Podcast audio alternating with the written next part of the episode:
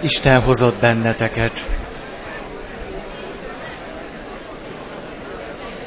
Köszöntök mindenkit.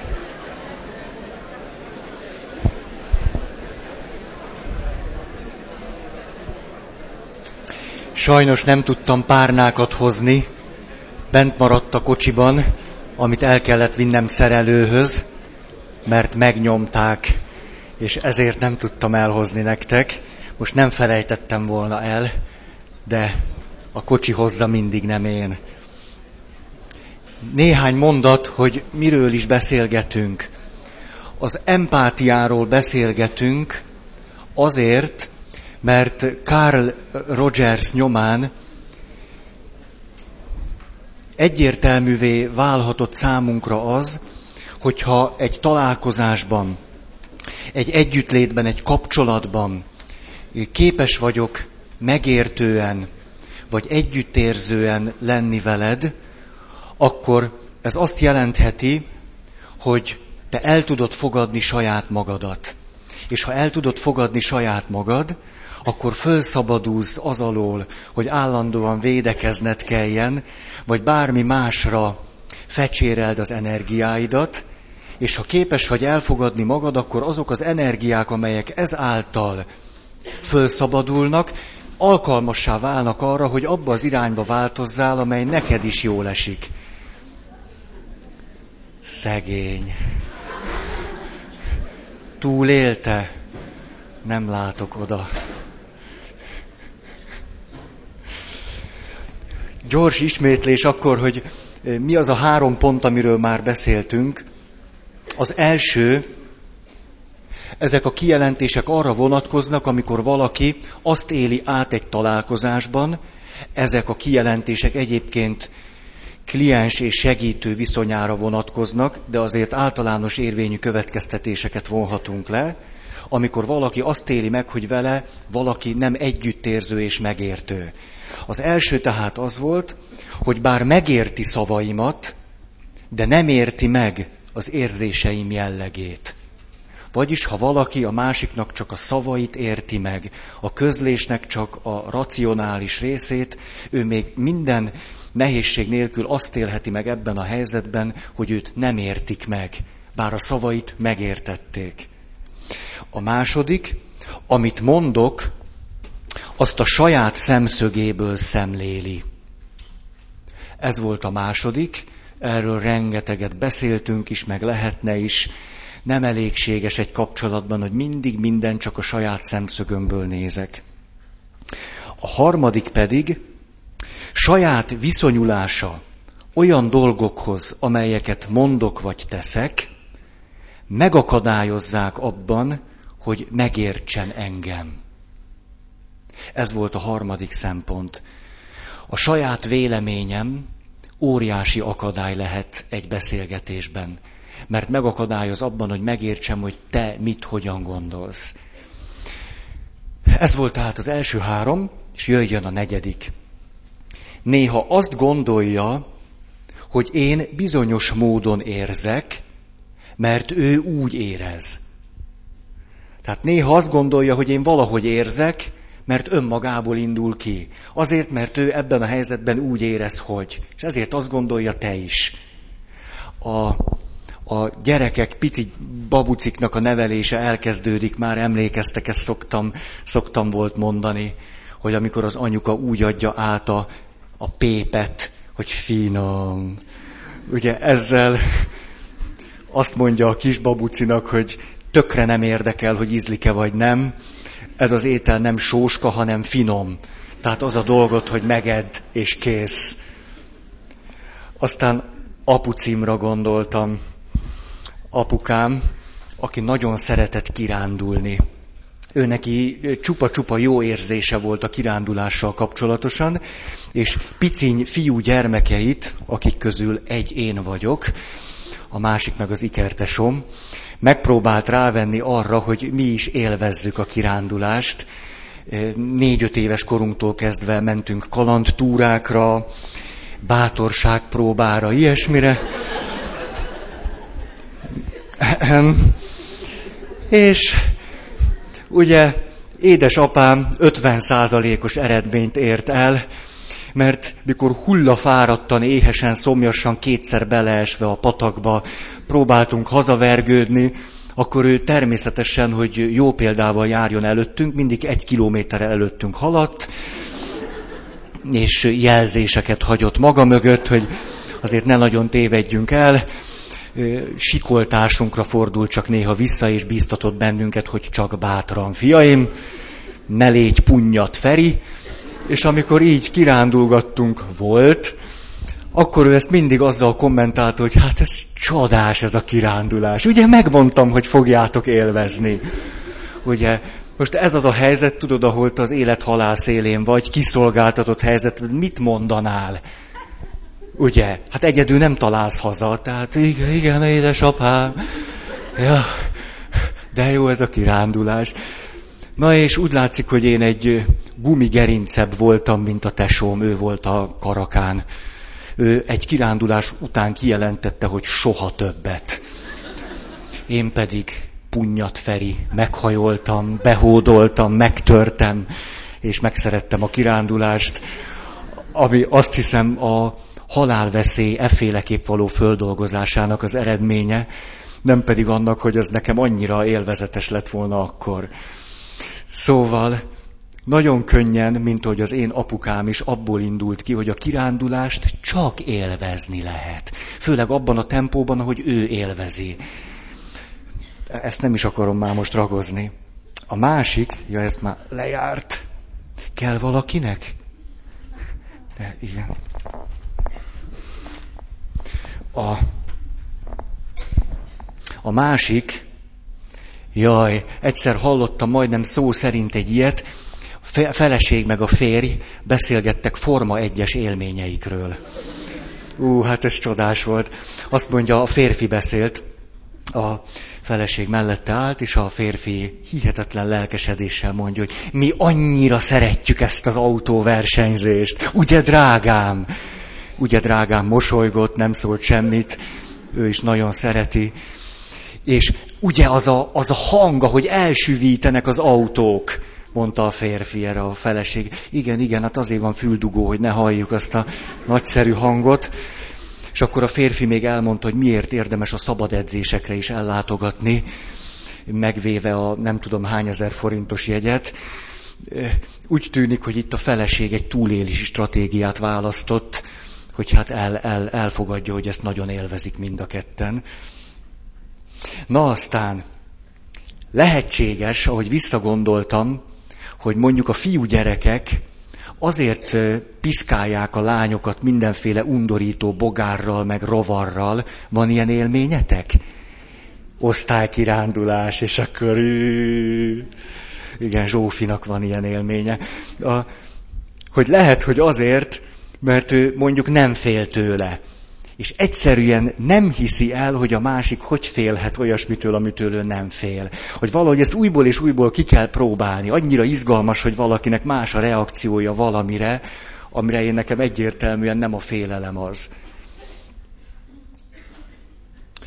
Egy nagyon-nagyon érdekes elszólást szeretnék nektek mondani, és itt azért használom ezt a szót, hogy érdekes elszólás. Amikor beszélgetek valakivel, akkor eh, állandóan a számra jön az, hogy ő mondjuk mond valamit az életének a mélyéből, és én ezt mondjuk egy olyan mondattal minősítsem, hogy na hát milyen érdekes. Hát a, mondjuk a, a kisebb rendűségi komplexusnak ebben a változatával még nem találkoztam, de izgi, nagyon hálás vagyok neked, mondd még. És lehet, hogy nekem hihetetlenül izgalmas, érdekes, na hát, de ő neki meg az élete. És nem egyszer rajta kapom magam szinte minden nap, hogy kicsúsznak a számon ezek a dolgok, hogy no hát ez de izgalmas, hogy, hogy volt, megvertek, de érdekes. A mint hogy tényleg megtörtént a szegény egyik fő-fő minisztránsom átment a templomtól a hévmegállóba, és ott a mobiltelefonját elveendő megpüfölték őt. Ugye azért püfölték, mert nem volt mobiltelefonja, de ezt nem hitték el neki. És akkor jött, és ilyen nagy, nagy, izé, ilyen volt itt szegénynek a pofián. És én megmondom, hogy na hát, hogy de érdekes ez, de megruháztak. Szóval lehet, hogy nekem érdekes, izgalmas, hű, de neki meg nem. Tehát jobb lenne, hogyha ezzel sokkal óvatosabb lennék, hogy azt gondoljam, hogy azért, mert belőlem ez ilyen érzést vált ki, ő neki az jól esik, hogy én ezeket rögtön el is mondom neki. Na és az elszólás a következő volt, hogy a féltékenység az egyik kedvenc témám, nagyon jól lehet vele kapcsolatban egy csomó mindenről beszélni. És valaki a következőt mondta, egyetlen elszólással kifejezte mindazt, amit erről érdemes tudni. Azt mondja, hogy mert tudod, amikor féltékeny vagyok a társamra, akkor olyan elégtelen vagyok. Azt akarta mondani, olyan elégedetlen vagyok vele. És az jött ki belőle, hogy elégtelen vagyok. Ebben az egyetlen mondatban ennek az egésznek az anatómiáját összefoglalta hogy adott esetben nagyon erőteljesen honnan fakad a féltékenység. Onnan, hogy én elég telennek tartom magam veled szemben, vagy egy helyzetben. Ezért elégedetlen vagyok veled mert sokkal nehezebb volna magammal mit kezdeni. Na és amikor ő ezt mondta, ezért jutott eszembe ez a példa. Persze fölkiáltottam, jó, de jó elszólás! Tudod, ő meg öt éve féltékeny, és már tönkre megy a házassága mindjárt és az egészből annyit fogtam föl, hogy azt a de jó elszólás. Hát ezt elmondom kedden, de jó. Na, Feri. Ez volt tehát a negyedik szempont. Elmondom még egyszer. Néha azt gondolja, hogy én bizonyos módon érzek, mert ő úgy érez. Az ötös. Abból, amit gondolok, vagy érzek, sok mindent nem vesz észre. Úgy elgondolkoztatott az a látszólag jelentéktelen mondat a múlt vasárnapi evangéliumból, amikor Jézus leül a templomba, a Jeruzsálemi templomban, és nézi, ahogyan az emberek a persejbe pénzt dobnak. És még sosem, sosem akadt meg a figyelmem ezen a piciny momentumon, hogy Jézus nem csinál semmit, csak leül, és úgy valamit néz. Figyeli, hogy hogy, hogy történik ez. És ezzel szemben meg, amiről lehet hallani széltében, hosszában, hogy képes valaki az áldott állapotát úgy eltitkolni a környezete elől, hogy nem derül ki, hogy megszülte a kisbabáját hogy azt senki nem veszi észre. Nem veszi észre az édesanyja, a házastársa, nem tudom én kik még. Osztálytársak, meg ilyesmi. Hogy lehet ez, hogy nem veszik ezt észre? Jaj, azt a szakállas, szakállas történetet, de azt annyira szeretem. Épp tegnap temettem kettőt, és a... Tényleg ez, és, a, és akkor a két temetés között, ugye nem volt autóm, ezért a két temetés között ott dekkoltam a papi öltözőben, és a kántor úrral vicceket meséltünk egymásnak. És a... Hát igen, föl kell dobni a hangulatot. És, a, és akkor jutott eszembe ez a szakállas történet, de ez annyi, hát ne, nem mindegy, hogy tudjátok, amikor a feleség odáll a férj elé, és azt mondja, valami más most rajtam, mint szokott lenni, talált ki, hogy mi. Ismeritek? Jaj, de ha csak egy valaki nem ismeri, akkor neki mondom. És hát nézd, befestetted a hajad. Nem, nem, nem, nem, nem. Ö, ö, ö, de kirúzsoztad a szád, ilyen. Nem, nem, nem, nem, nem, nem. Ö, hát akkor, akkor műszempilla van rajtad. Ugye, nem, nem, drágám, nem, de majdnem, majdnem. Ö, ki, kiszedted a szemöldöködet. Á, melegszik. Hát nem, nem, ne haragudj, nem bírom kitalálni. Hát gázállarc van rajtam.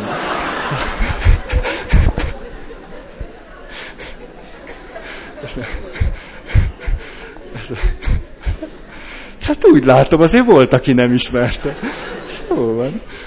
A... Szóval élhetünk egymás mellett, olyan dolgokat nem veszünk észre hét számra, ami ordít. Ordít. Már a gázállarcban nehéz ordítani. De azt hiszem, ezt is elmeséltem. Jaj, ez egy katona történet, az egyik, jaj, ez olyan jó volt, hogy elit alakulat, ter- természetesen elit alakulat, Dunai flotilla és sportszázad.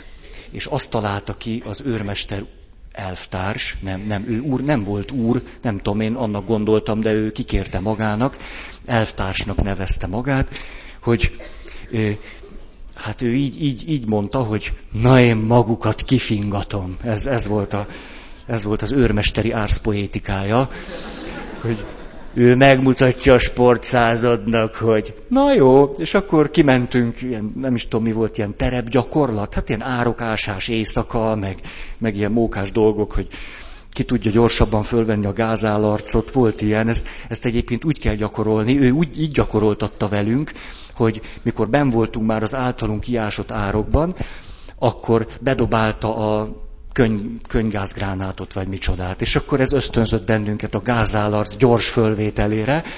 Az ám nagyon jó érzés, hogyha próbáltátok, az nem ám úgy van, hogy érzed, fölveszed a gázállarcot, és akkor így leülsz, és ha-ha, kitoltam veled füst. De az nem így van, mert közben izzad a pofád a gázállarc alatt és ilyen iszonyatosan elkezd csípni. És ugye de nem veheted le, mert különben még rosszabb, és az egész pofád elkezd zsibbadni. Ez olyan ám, nagyon-nagyon vicces. Na, és akkor egy ilyen éjszakai móka után azt mondja az őrmester, elvtárs, hogy na, irány a laktanya. És akkor megyünk, megyünk, persze hullafáradtak voltunk, és akkor látja, hogy még azért, azért egész tűrhetően megyünk, de teljes menetfelszerelés van rajtunk, tehát cucc, nagy üző, meg géppisztoly, nem puska, az más, géppisztoly. És akkor azt mondja, ezt vezényli, hogy gázállarcot föl. Ugye mindez reggel, és akkor ilyen nyilvános helyeken kellett menni, mert én a, ez nagyon mókás, tényleg úgy volt, hogy a külső Váci út, Dunai flotilla. És a néhány kilométerrel odébb volt egy ilyen szabad terület, és akkor mi ott az út mellett, most is ott megy az út, az a kettes, a régi kettes, ott kis csapatunk gázállarcba reggel a munkába igyekvők mellett, ugye igyekszik hazafelé, nagyon mókás volt, és látja, hogy egész jól bírjuk, már hogy jobban, mint ő. És így kicsit így adtunk a tempónak, és a, na és erre a következőt találtak ide, azért gázálacba futni se pite ám. Azt mondja, akkor ének. E. pillanat alatt egy ilyen rejtőjenői történetbe éreztem magam, Galamb menetel a sivatagba címmel, és, és képzeljétek el, reggel egy egész átásott éjszaka után gázálarcban, menetfelszerelésbe énekeltünk, futva a laktanya felé. Na, azért nem, nem volt rossz. És erre a legnagyobb vicc, egyszer csak azt mondja, hogy állj, megállított, és odafordul valamelyikünk felé, és azt mondja, maga nem énekel. Ezt ő kiszúrta így gázálarcon keresztül, hogy csak mozgatja a száját, ugye, amit egyébként lehet látni. Na, szóval, sok mindent nem vesz észre, ami bennem van, amit gondolok és érzek.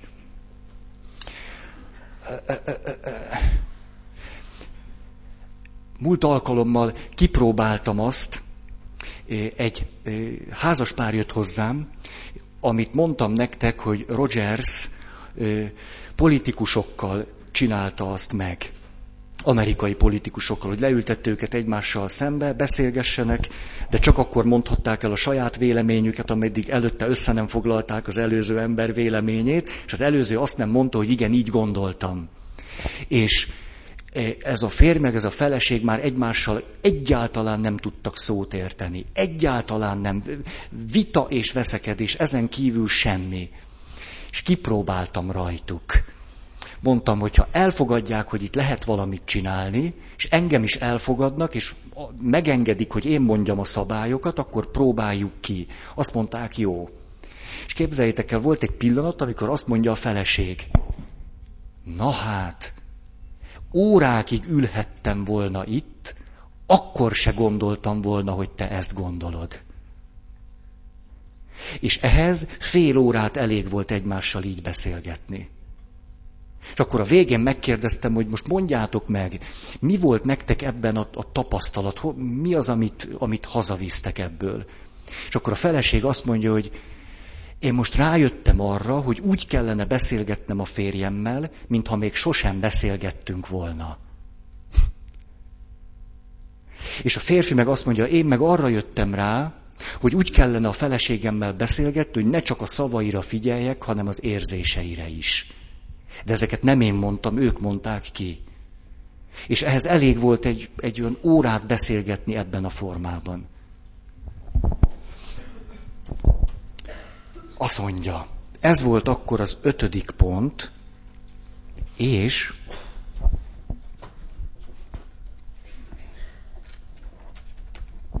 hadd olvassak. Olyan.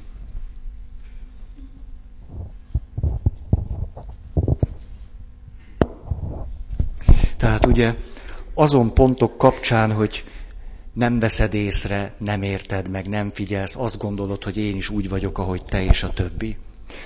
Találkozás, ez a címe az egyik legjobb. Az út üres volt. Azt akarom ezzel mondani, hogy nem volt rajta sem ember, sem állat, sem élettelen tárgy.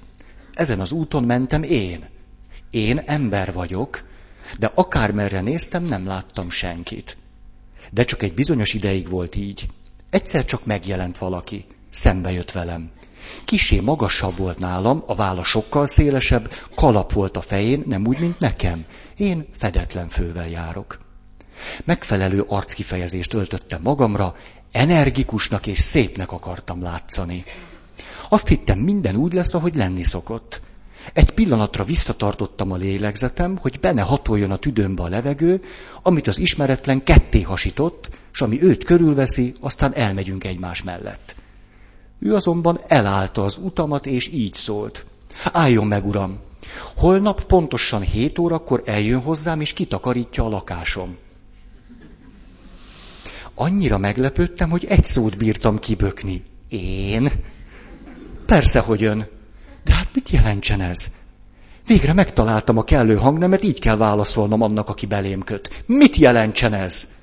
Mit képzel? Engedjen kérem tovább menni. Csak semmi izgalom. Hallgasson ide, kérem, van folyóvíz és törlő is, meg felmosórongyok. Csak ugyanazt hiszi, hogy én a munka látszatra nehéz, nem tagadom, de porszívónk is van. Miféle porszívó? Nagyszerű porszívó, kész öröm dolgozni vele. Különben lent az udvarban lehet porolni is. Hanyadik emelet? Biztos a hatodik. Dehogy is a negyedik, és van lift. Láthatja, jók a föltételek.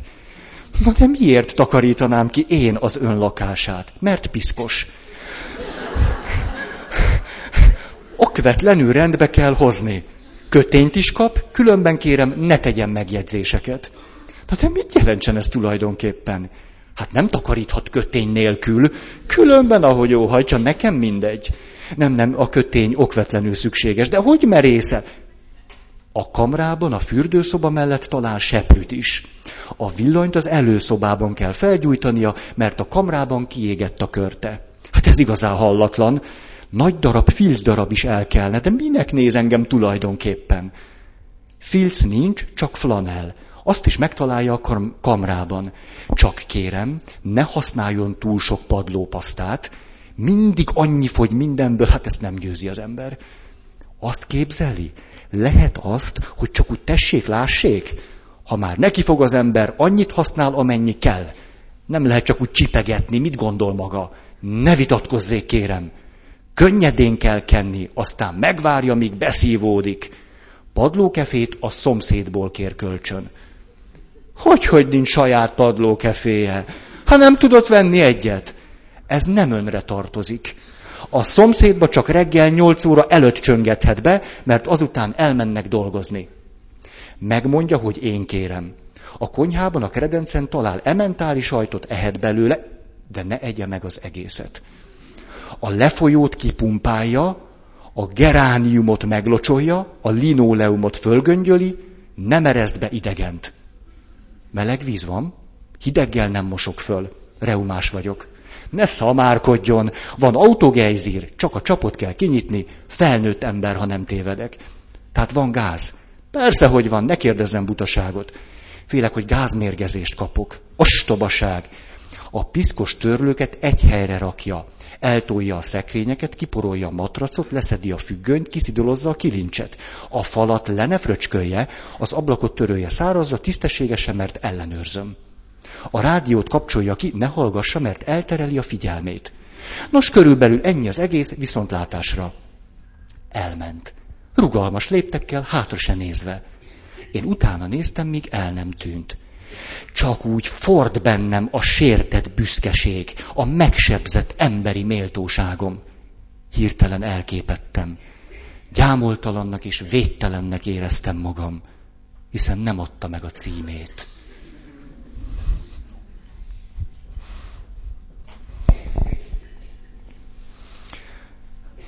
Az empátiáról a hatos pont.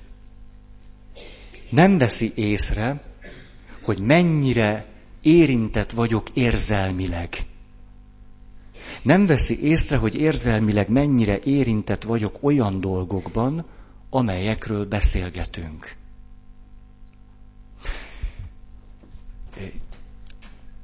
Egyáltalán nem könnyű nekem észrevenni azt, hogy valaki érzelmileg mennyire érintett egy dologban.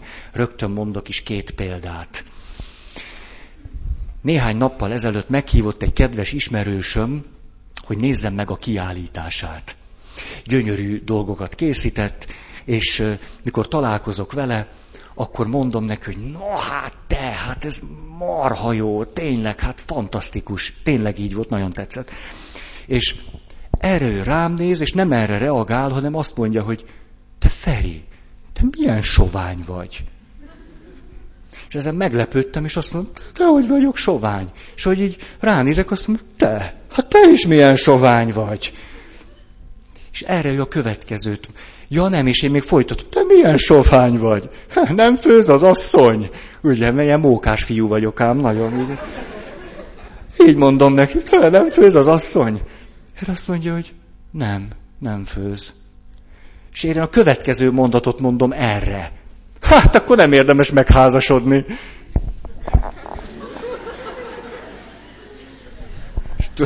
Tudjátok, az az arc, körülötte a művei. Én meg így kedvesen beszólok neki. De nem ezzel van vége a történetnek, mert miután kifutott a vér a fejemből, hogy hogy lehetek ilyen marhaságokat beszélő honpolgár, megyek egy kedves ismerősömhöz ebéd meghívásra. És ahogyan eszünk, eszembe jut a történet. És mondom nekik, te képzeljétek el, hogy én milyen marha vagyok. Hát képzeljétek azzal, hogy jön egy nagyon kedves ismerős, és elmondom nekik. És mondom, hát te akkor nem érdemes megházasodni, a nem főz, a feleséged.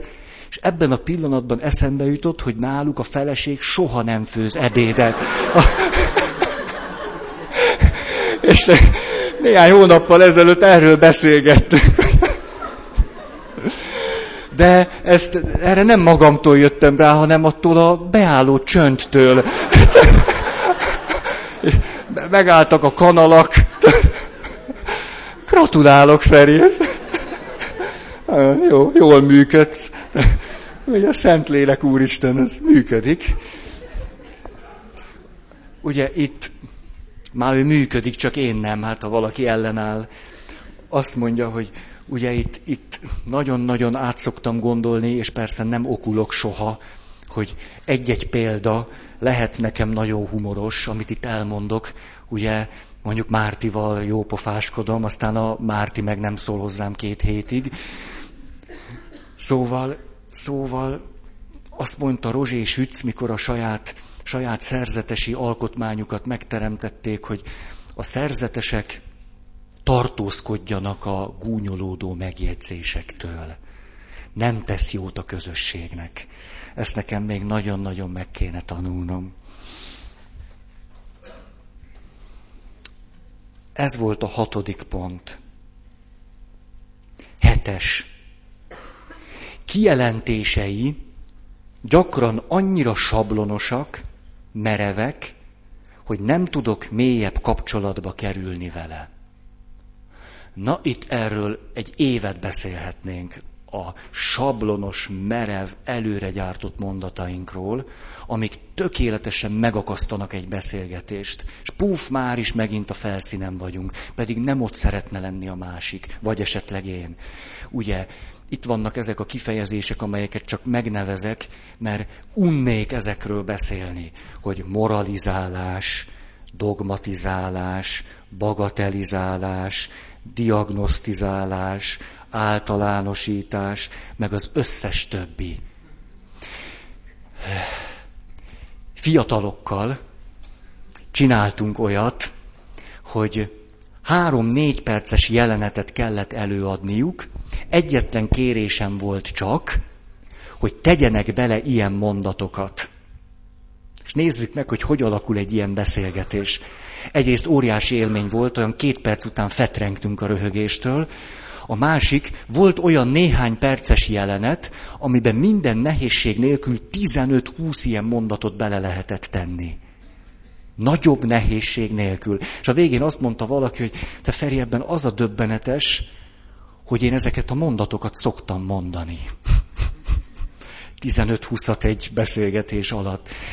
Most ez annyira elindította a fantáziámat, hogy írtam egy ilyen beszélgetést, azt mondja, mindjárt összeszedem magam, ez a beszélgetés egyáltalán nem túl eredeti, meg nem is annyira szellemes, de azért elmondom.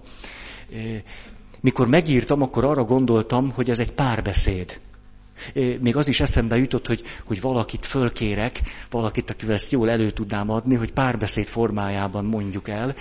És aztán, hogy leírtam, és ahogy elolvastam, rájöttem, hogy az benne a jó, hogy ezt egyetlen ember monológként elmondhatja valakinek. Hogy ezek a hihetetlenül lapos, sztereotíp, moralizáló, okoskodó, kioktató, általánosító, lekicsinlő megjegyzéseink pont olyan hatást gyakorolnak, hogy a másik teljesen eltűnik. Tehát ahogy mondom, vehetitek úgy, hogy ez egy párbeszéd, de nyugodtan hallgathatjátok úgy, hogy nem. Két ember beszélget, de az azt jelenti, hogy csak az egyik mondja egymás után ezeket a mondatokat. Mondom akkor, na, így van ez. Senkinek se könnyű. Há, szomorú dolgok ezek. Szedd össze magad. Mi ez az örökké valósághoz képest? Minden megváltozott. Én már semmit se értek. Mikor érted már meg végre? Hova vezet ez? Mondd meg. Ez semmi, ezt hallgassd meg. Minden rajtad múlik. Semmi sem múlik rajtunk. Légy már végre önmagad egyszer. Na, ez vagy te. Remélem tanultál az esetből. Te sose változol meg. Hányan vannak rosszabb helyzetben, mint te? Nem értem, miért kell bőgni. Keresztény ember nem érezhet így. Most mit akarsz azzal a késsel? Azt hiszed, ettől bármi is jobb lesz? Mindennek van határa, te teljesen beszűkültél. Kezdj már valamit magaddal. Mondj már valamit. Te ne beszélj. Csinálj már valamit. Mindent elrontasz. Hányszor megmondtam, hogy ez lesz a vége. Ne add föl. A remény hal meg utoljára. Csak akarni kell. Ezt jól megcsináltad. Én előre megmondtam, de te nem hallgattál rám nem értelek neked semmi se jó. Ez tipikus hiszti. Nem szabad sírni. Fogd föl, senki sem kap nagyobb terhet, mint amit elbír viselni. Most mitől készültél ki ennyire?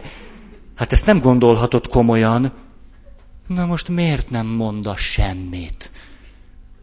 Fogad őszinte részvétem. Neked már jó.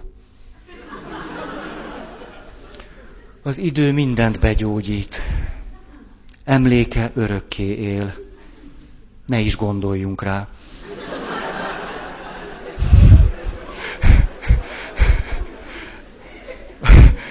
Ugye megmondtam, hogy minden érzés elmúlik egyszer. Minden elmúlik. Mikor lesz már vége? Most.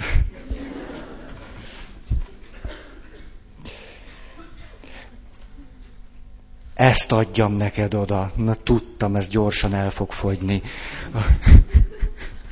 Ti kapjátok a gyöngébbet. Azt mondja,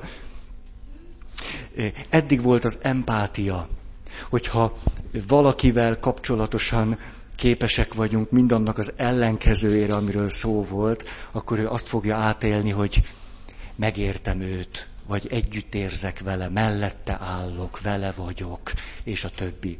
Most jöjjön a harmadik nagy kör. Hí, még van fél óra. A harmadik nagy kör az elfogadás és a tisztelet. A tiszteletet olyan értelemben, hogy tisztelni a másikat nem valamiért, hanem tisztelni őt egyszerűen csak azért, mert ember. Nem tisztelni őt az, na tehát, hogy, hogy nem bármiért vagy valamiért tisztelni, hanem, hogy mindenkinek kiár a tisztelet pusztán azért, mert van. A tiszteletet ilyen értelemben, mindenféle föltételhez nem kötődően. Az elfogadást meg olyan értelemben, hogy nem elfogadni valamit belőle, nem elfogadni valamit tőle, hanem őt magát elfogadni, itt a személynek az elfogadásáról van szó. A személynek ráadásul, ahogy Rogers mondja, a föltételek nélküli elfogadását. Ez, eh, ahogy majd fogjátok hallani, mondom egymás után a pontokat, és ki fog derülni az, hogy ahogy mondok egy kijelentést, eh, általában az jön ilyenkor belőlünk elő, hogy Na, na, na, na, na. Na, azért, azért, azért lassan a, a, a, az agarakkal. Hát azért, hogy majdnem mindegyik pont, ami el fog hangozni valami olyasmi, amire rögtön tudunk egy csomó érvet mondani, hogy na, na, na, na, na, azért, azért ezt így, így azért ezt nem mondjuk. Hogy csak úgy elfogadlak akkor, amikor. Hát azért... Hmm. Tehát esetleg hallgassátok azzal a füllel is, hogy ezeket a kijelentéseket általában, legalábbis a hétköznap életünk gyakorlatában egyáltalán nem tartjuk igaznak. Vagy azt mondjuk elméletben, aha, igen, ez nagyon szép valóban, és nem csináljuk így. Mert mindig ki tudjuk egészíteni valamivel, amiért ez ott és akkor nem érvényes. Tehát elfogadás, tisztelet. Vannak pillanatok, amikor jobb véleménnyel van rólam, mint máskor. Ez attól függ, hogyan viselkedem. Tehát vannak pillanatok, amikor jobb véleménnyel van rólam, mint máskor. Ez attól függ, hogyan viselkedem. Nem mondjuk -e erre rögtön azt, hát persze, hogy attól függ, hogy hogyan viselkedsz. De hogyha nincsen egyáltalán olyan működésmódom a másik emberrel kapcsolatban, hogy vele meg tudjam azt sejtetni, hogy akkor is elfogadom, ha úgy működik, ahogy nekem az nem esik jól. Akkor is elfogadom, ha az nekem nem jó, de őt el tudom fogadni. Ha ezt mindig föltételhez kötöm, akkor az jön ki belőle, ami, amiről Rogers beszél, hogy kölcsönösen átéljük azt, hogy nem fogadjuk el egymást. A szeretetedet feltételekhez kötöd, elvárások, követelmények és a többi. És húzódnak föl a falak. Mondok akkor konkrétumokat. Azt mondja egy 40 éves asszony, úgy, úgy, ezért, ezért úgy megszerettem őt. Azt mondja, úgy már hosszabban beszéltünk, és akkor egyszer csak, hogy sóhajt egyet, is azt mondja, hogy jaj, Feri, tudod, igazából azt szeretném, hogy egyszer úgy, úgy legyen egy nagyon rossz kedvem.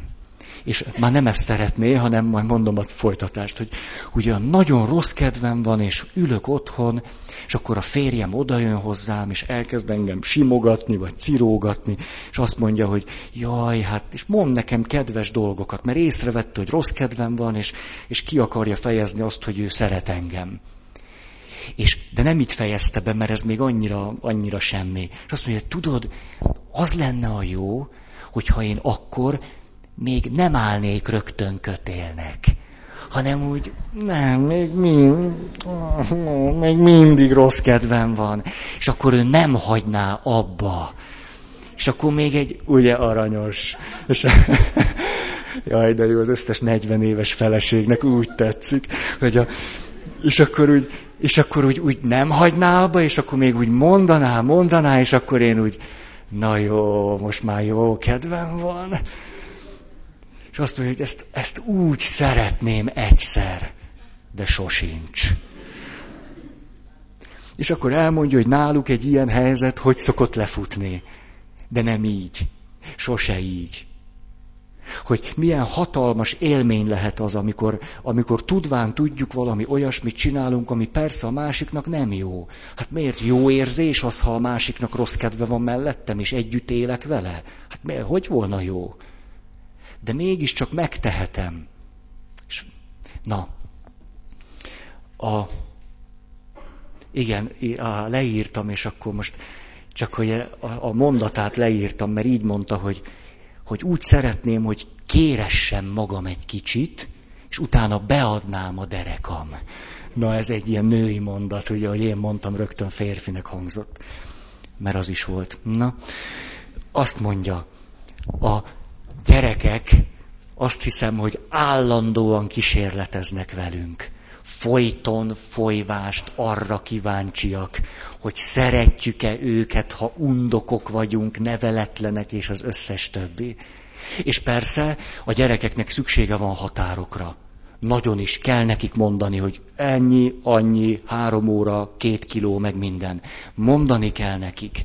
De hogyha csak ez van, és nem tudom mögötte, mellette ezzel együtt kifejezni, hogy és akkor is szeretlek, ha ez nem megy, akkor, akkor történik az, hogy a gyerek még, még csinálja, és még, és még, és állandóan próbálja kikutatni, hogy, hogy mikor jön belőled elő az, hogy szeretsz engem akkor is, hogyha kibírhatatlan vagyok. Mert ha egyszer átélném azt, hogy szeretsz akkor is, hogyha hülye vagyok, akkor meg tudnék nyugodni akkor végre fújnék egyet, és azt mondom, hogy jó van, jó van. Akkor nincs értelme hülyének lenni. Hát nincs értelme pattogni, házártosnak lenni, követelőzni, kiabálni, megsértődni, rácsapni az ajtót. Semmi értelme nincs. Már csak azért sem, mert ezzel úgy sem érem el. Az egész mögött lehet egy ilyen, ahogy sokszor beszéltem erről, hogy a bizalom keresése. Lehet, fogalmazhatjuk meg úgy is a mostani szempontjaink kapcsán, hogy annak a keresése, hogy szeretsz akkor, ha én ilyen-olyan vagy amolyan vagyok. A gyerekek zseniálisan értenek ehhez. De a serdülők is. A serdülők úgy be tudnak szólni, de úgy, hogy csak úgy rezeg. Már, már hogy én és semmi másra nem megy ki az egész, csak arra, hogy bírod-e. Ez olyan, mint egy boxmeccs, kapsz egy óriási gyomrost. De a gyere, a serdülő úgy csinálja, hogy azért, szia Zsuzsa, úgy csinálja, hogy, hogy azért kicsit mélyütés legyen. De azért még ne fújják le a meccset. Úgy, úgy gyomorszájas. És hogy akkor, na akkor mi van?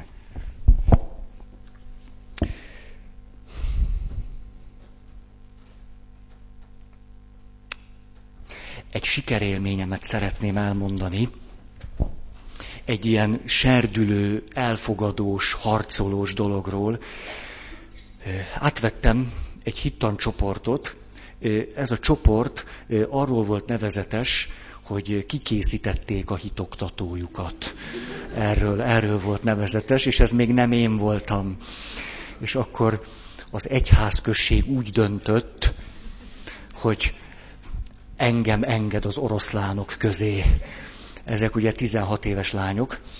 És a, úgy, úgy járnak hittanórára egyébként, nagyon, hogy ilyen eszméletlen cuccokba járnak, ilyen hihetetlen, és akkor azt csinálják, hogy jönnek a hittanórára, bemennek a WC-be, ott átöltöznek. Igen, tehát ilyen, ilyen, mert minden feketére ki vannak festve, meg tudjátok, ilyen, ilyen, szóval minden, ami kell. És akkor átöltöznek, beülnek a hittanórára, és a, az történt addig, előző hitoktatójukat úgy készítették ki, hogy folyamatosan beszéltek, egyszerűen se, tehát se kép, se hang, lehetetlen volt a helyzet. És a hittancsoport körülbelül a fejlődését tekintve úgy, úgy fogyott, hogy 7-8, nem, 8-7, 6, 5, 4, 3, 2, akkor már csak az a két-három ember volt, akitől semmit nem lehetett csinálni. És na, megkaptam őket úgy, úgy. És akkor a, az első alkalommal csak játszottunk, és akkor kiderült, hogy nagyon-nagyon, hát olyanok szeretnek lázadni, ellenkezni, meg minden. És azt találtam ki, hogy hozok két-három alapvető szabályt. Ezt a két-három alapvető szabályt hatodik haszakat betartjuk, ha nem, akkor el kell menniük. Minden alkalommal, amikor előbb el kell menniük, mint ahogy a hittanórának vége volna, fölhívom a szüleiket, és megmondom, hogy előbb engedtem el őket. Kedves vagyok, ugye? A, most meglepődtetek. A, nem beszélgetnek egymással. Ezt is megbeszéltük, nem beszélgethetnek. Előtte, utána beszélgethetnek, amennyi jól esik. Nem zavarhatják a többieket, felőlem, ha az egész hittanórán azt csinálnak, amit akarnak, úgy is lehet, mert nem zavarhatják a többieket. Ezt a három szabályt hoztuk. Azt ezen túl elkezdtünk így dolgozni, és közben pedig én az egész hittananyagot, az egészet átírtam harcra, küzdelemre, puskára, pisztolyra, ásóra, gyalogsági szerszámokra, ami azt jelenti, hogy mindent áttettem ilyen vetélkedőbe, küzdelembe, harcra, mindent. Mindent. Minden alkalommal vittem be nekik díjakat, egy küzd mindenki ellen, mindenki küzd egy ellen, mindenki mindenki ellen küzd, mindenki küzd a, a pap ellen, tehát ezeket. Tehát ennek viszont maximálisan teret adtam. Ha harc legyen harc, ízekre szedni a másikat, pontok, ki a jó, ki a vesztes. Szép lassan visszagyüttek.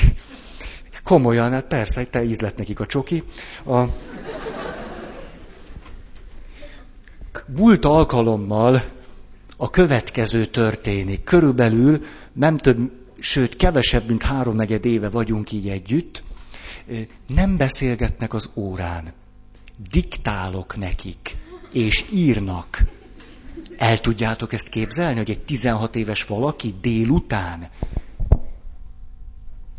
hogy volt, atya? Na, és megcsinálják. Na, és a következőt mondja nekem az egyik. Atya, arra gondoltunk, hogy nagyon közel van már most a karácsony, és akkor, ha megengedné az atya, akkor mi elmennénk Betlehemezni. Már úgy kigondoltuk, szabad. Jó, menjetek. Kis hülyék, menjetek. A, na, nem így reagáltam, de hát hatalmas öröm, hogy megengedem nekik, hogy elmehessenek Betlehemezni az idős nénikhez. A, az utóbbi időben már most kihagyják a, a, a WC-t, az átöltözést. Most már nem, nem annyira poén. Ezt el akartam nektek mondani. Miért, miért akartam elmondani? Ezt most nem, nem jut eszembe. Vannak pillanatok, amikor jobb véleménnyel van rólam, mint máskor. Attól függ, hogyan viselkedem. Nem tudom, hogy jön ez ide, de mindegy. Ja, ja, provokálják, köszi. Mindegy, majd ez ne... Jó, van mindegy. Tessék. Mondom a második pontot. Hi, azon van a második, azt még nem mondtam el. Add vissza, kérlek, léci, léci, léci. A, hú. a második pont nagyon hasonlít az elsőhöz, a harmadik meg nagyon fog hasonlítani a másodikhoz, a negyedik meg az első háromhoz. De, de ki akarom majd direkt emelni az árnyalatnyi különbségeket nem ugyanazt mondja az egyik, a másik meg a harmadik, mert a második úgy szól, irántam való érdeklődése a szerint változik, hogy mit mondok vagy teszek. Itt az érdeklődés szót húztam alá. Irántam való érdeklődésed a szerint változik, hogy mit mondok vagy teszek. Szombaton hallottam egy nagyon érdekes előadást a médiáról, a média hatásáról 2002-es, 2003-as fölméréseknek az adatait hallhattam. Szeretnék ezekből mondani nektek néhányat.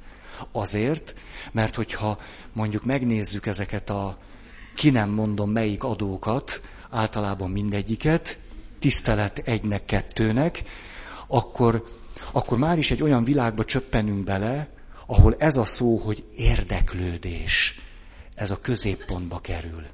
Vagyis, hogy olyan műsorokat kell csinálni, ahogy erről Vámos Miklós beszélt, aki az egyik legjobb műsort csinálta egyébként, a lehetetlen, meg az a másik, ezek, ezek nézhetők voltak. És, a, és most olvasom tőle egy, egy interjúban, hogy a következőképp mentek ezek a műsorok. Először elment valakihez, akivel akarta csinálni a beszélgetést, egy vagy két napot beszélgetett vele. Utána összegyűjtötték a sztorikat, amiket ő hallott, megmondta a beszélgető partnerének, hogy melyik történetet hozza be a műsorba, és melyiket ne. Majd, mint jó öreg dramaturg azt is megmondta, hogy szerinte hol kéne befejezni a történetet, hol kéne belőle valamit kihagyni, hol kéne hozzátenni. És utána láttuk mi a tévé előtt ülve azt, hát milyen érdekes, pergő műsor, na hát, na hát, há, velem miért nem történnek ilyenek? Vagy miért nem bírom én így elmondani? A, ő maga mondja ezt, ez a műsor arra a logikára épült föl, másfél percenként kis poén, három perc, nem. Hogy is? De másfél percenként kis poén, három percenként nagy poén. Így lehet csinálni egy órás műsort. Félelmetes, nem? És ez egy igényes műsor volt szerintem. A... Na most, Magyarországon, ez 2000 utáni adat, ha minden polgárt beleveszünk, vagy elvtárst, mindegy, nem akarok kirekesztő lenni, tehát ha, ha az összes embert belevesszük, akkor több mint négy óra a tévé előtt töltött idő. És akkor most a tévével kapcsolatosan mondanék ö, szempontokat. Azt mondja, a TV műsorok korosztálya, vagyis nézték azt, hogy mondjuk egy héten át, vagy egy napon hány évesek azok a szereplők, fiktív vagy valóságos szereplők, akik a TV műsorban vannak.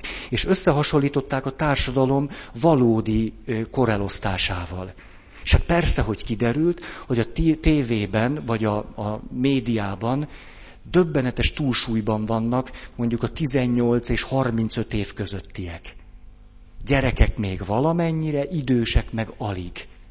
Tehát önmagában az, hogy nézem a tévét, egy olyan képet sugal számomra, ami torz és nem valós. Egy olyan képet, ami érdekesebb, mint a valóság.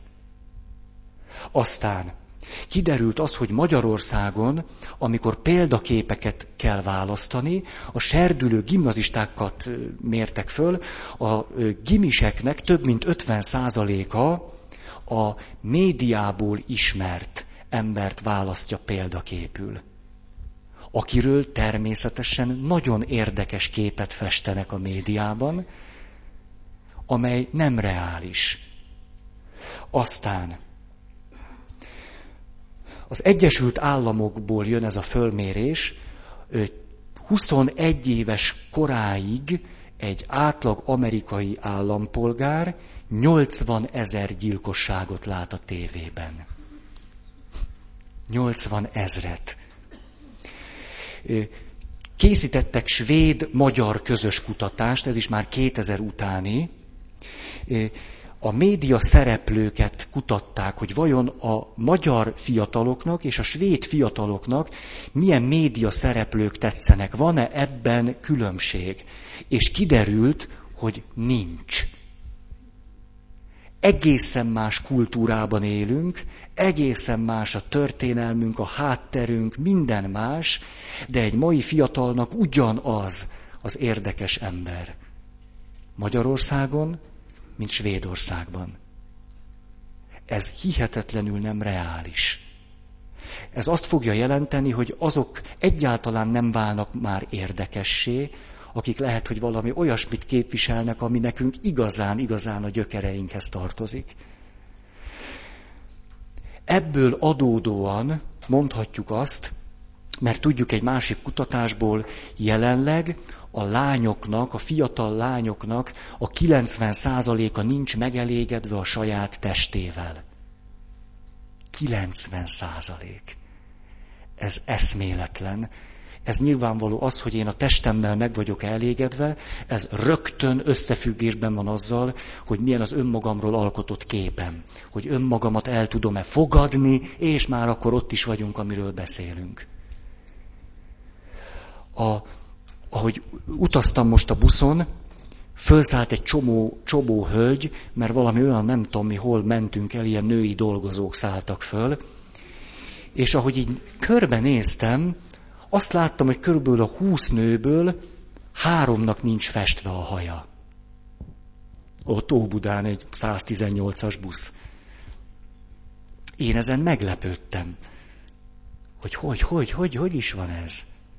És végül az utolsó, tudjátok, hogy mit jelent a, a tévén megjelenő 12-es kis logó, vagy micsoda? Azt tudjátok? Az azt jelenti, hogy 12 centiméter alatti nézők ne nézzék a filmet összes többiek nyugodtan.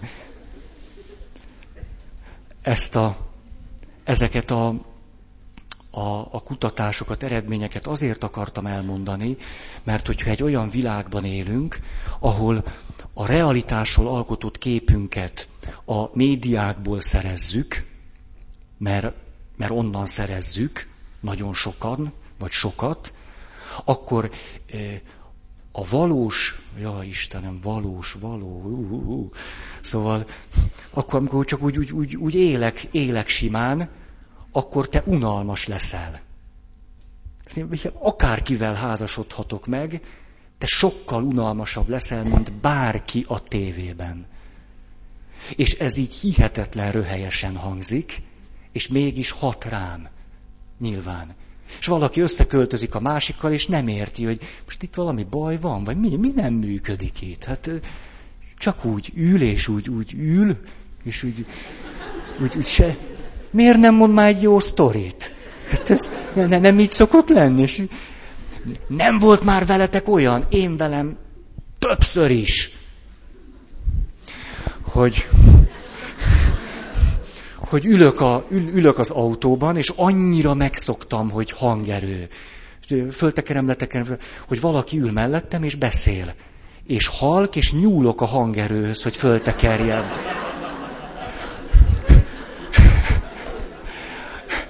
Én velem ez többször előfordult. Az a, akkor meg kifejezetten elő szokott fordulni, amikor sokan ülünk a kocsiba, és hátul beszél valaki. Nem látom őt, csak hallom a hangját. Többször nyúlok, hogy felerősítsem a hangját. Nem volt ilyen veletek. Rám hiá, hát én akkor, én, akkor én most elvesztem. Reménytelen vagyok.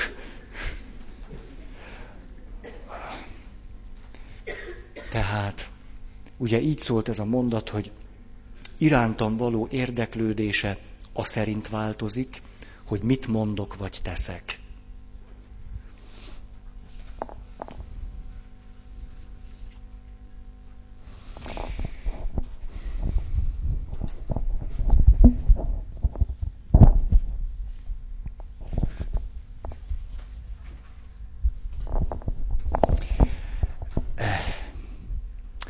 Nem bírok tágítani Rozsektől. A mű címe ő. Megesik, hogy a bal szerencse nem csak az embereket üldözi. Példának okáért elmondok egy történetet a puskáról. Barátom a nagy utazó tisztázatlan körülmények között hunyt el, s rám hagyta puskáját. Ritka szép darab. A legkülönösebb pedig, hogy még a vadak is kedvelték. Elvittem az első vadászatra, rögvest igen érdekes megfigyelést tettem. Minden vad egyenesen ránk akaszkodott. Lett légyen farkas, vaddisznó, szarvas, mind azon volt, hogy cső végre kerüljön. Lélek szakadva rohantak ki az erdőből, és sorba álltak. Sőt, tülekedtek. Ebből aztán nagy tumultus és kavarodás támadt. Minden ünnen csak úgy rajzott az egyébként eléggé ijedős és nem valami szolgálatkész vad, mert általában nem kerül közelebb, de nem is igen hagyja, hogy közelebb kerüljön hozzá az ember. Úgy látszik, egy szép puska igen meggyőzően hat, és szelidebbé varázsolja a szokásokat. Látom, semmi okom a sietségre, a tölgy alatt szépen rágyújtok, és bevárom, majd csak fölsorakoznak valami rend szerint. Végre valahogy kiegyeztek. Egy vaddisznó részesült a megtiszteltetésben. Valóban olyan volt a kardja, akár egy huszáré. A szeme apró és mérges. Ő mutatott a legnagyobb hajlandóságot a dologra. Ezért intettem neki, hogy jöhet. Fölhúzom a puska kakasát, és célba veszem. A vaddisznó örömében kunkorította a farkát, és már indult a rohamra. Meghúzom a ravaszt, de a lövés helyett a puska csak ennyit mond. Nem volt időm sokat tűnődni, mert alig tudtam egy fa mögé ugrani. A vaddisznó elviharzott mellettem, és az ágakat törve zúzva tűnt el az erdőben. A puska meg továbbra is csak ezt mondja. A vaddisznó úgy nekilódult, hogy hiába fékezett, nem tudott megállni, csak este felé a falu előtt. Azt a parasztoktól tudtam meg később, akik látták. A puska meg csak ezt mondja. Hát világos, hogy valami nincs rendben.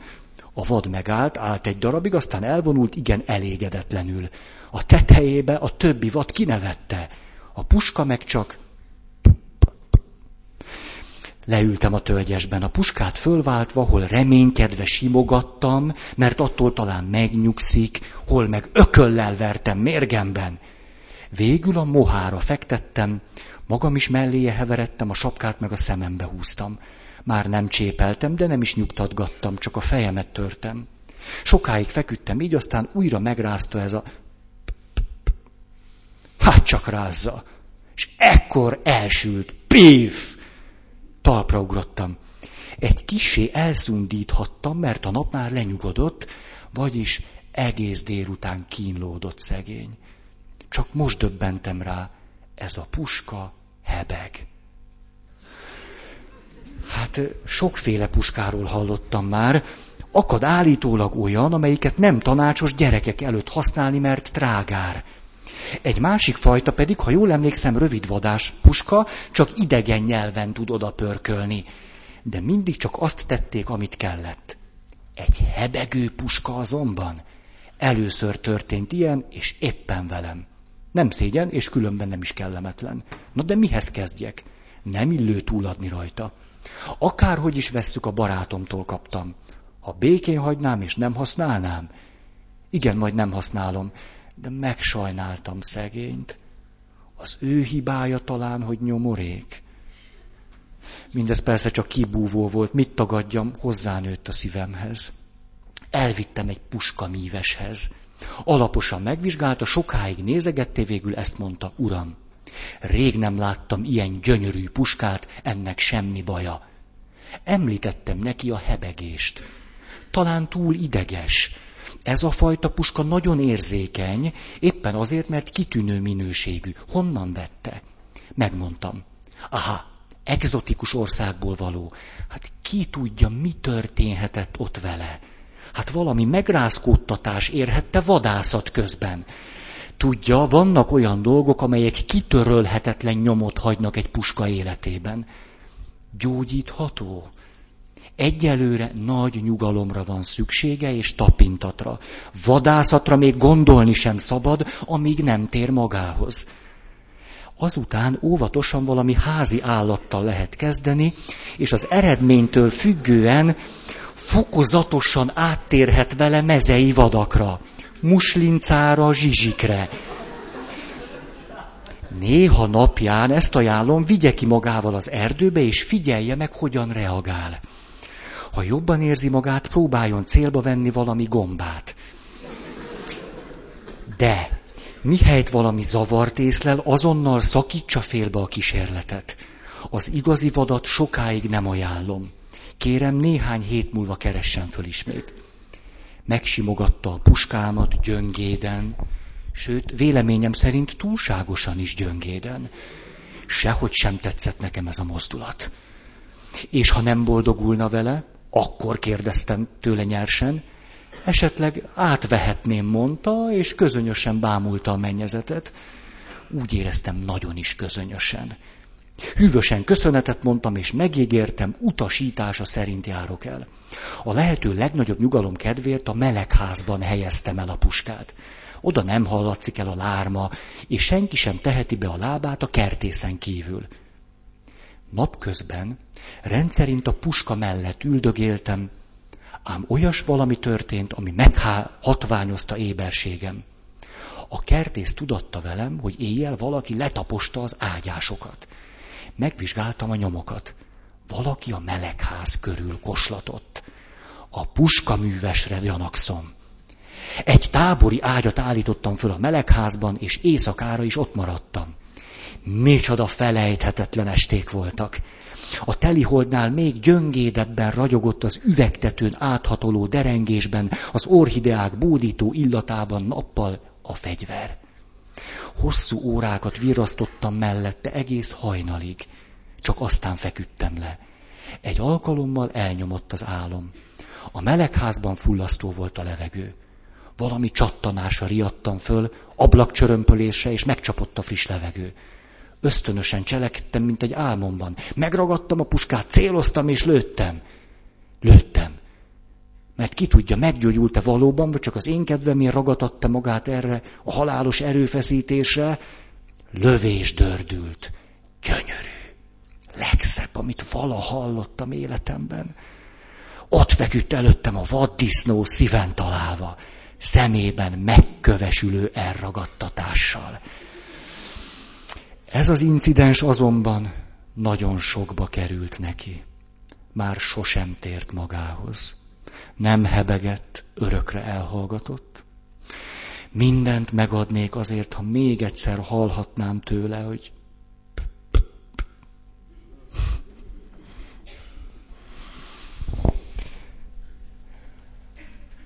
az irántam való érdeklődése az szerint változik, hogy mit mondok vagy teszek. Hármas pont. Két perc. Néhány dolgot kedvel bennem, másokat nem. Azt hiszem, ez megint olyan szempont, amire azt mondjuk, hogy hát na na. Hát persze, hogy így van. De egy kedves ismerősöm jött hozzám, és szégyenkezve a következőt mondta, te Feri atya, én most beismerem előtted, én plázázok. Ezt mondta, és szégyen mögé rejtette arcát, 40 éves barázdált arcát. Rögtön azt gondoltam, hogy ha egy új lelki tükröt készítünk, ez egy külön bűn kategória lesz, majd a mulasztások kategóriája. Plázáztál? Mennyit? Kivel? A, azért akartam ezt elmondani, mert tudjátok, ezt úgy mondta el nekem, hogy a, azt vettem ki a szavaiból, hogy én azt gondolja, hogy én ezután őt nem fogom már szeretni. Mert ő föltárta azt, hogy ő plázázik. A másik, na, lehet, hogy ezt egyszer említettem. A kóla. Egyszer megyek haza nagy nyugodtan egy két literes kólával. Azt gondoltam, hogy ez, ez, ez, ez normális. Mindaddig, míg nem találkoztam Margit nénivel. Margit néni egyházközségünk kimagasló tagja. Nem termetében, hanem erkölcsiségében. És összecsapja a kezét. Ferenc atya, maga kólát iszik? És egész elszégyeltem magam, ugye hebegtem, mint a puska.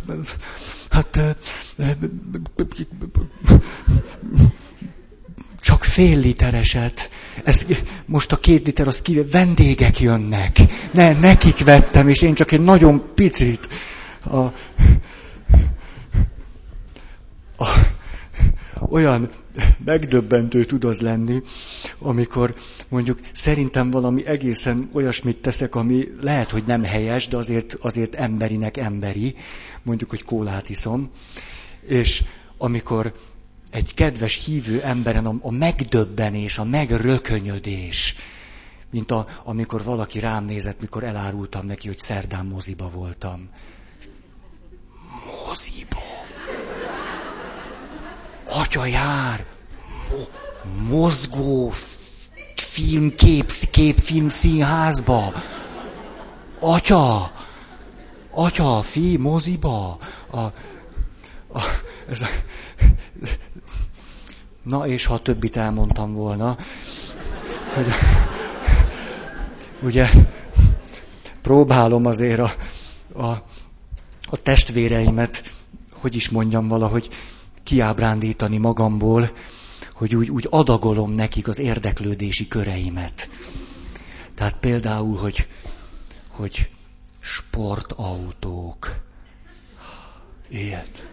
Atya, atya. Ha. Maga, sportautó. Hát, és képzeljétek el, időnként megveszem az Auto Trader című magazint, az autótréderben semmi más nincs, mint 3 cm 4 centis pici kockákban fekete-fehér autók. Ennyi, 150 oldalon keresztül. És amíg mondjuk várok valakire, és késik, akkor előveszem autótréder is.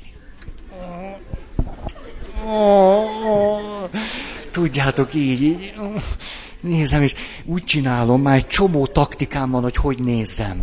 Tehát, mert régen úgy kezdtem, hogy a kedvenc márkáimmal kezdtem. Rájöttem, akkor lelövöm a poént, az nem jó. Akkor most úgy csinálom, a német márkákkal kezdem, mert azokat szeretem a legkevésbé. És akkor úgy, úgy haladok a japánok felé. És a, és a végén természetesen Hát a Toyota, Toyota van. A, így álmodozom.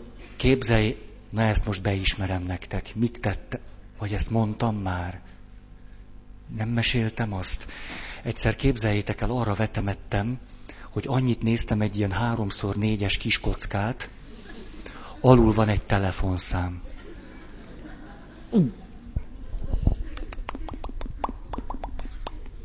Jó napot kívánok, érdeklődni szeretnék ott. Oh, nem mondom ki. Biturbo. 550 lóerő. Na, úgy csináltam, mint egy vevő, képzeljétek el. Ezt nem meséltem nektek? Nyáron volt.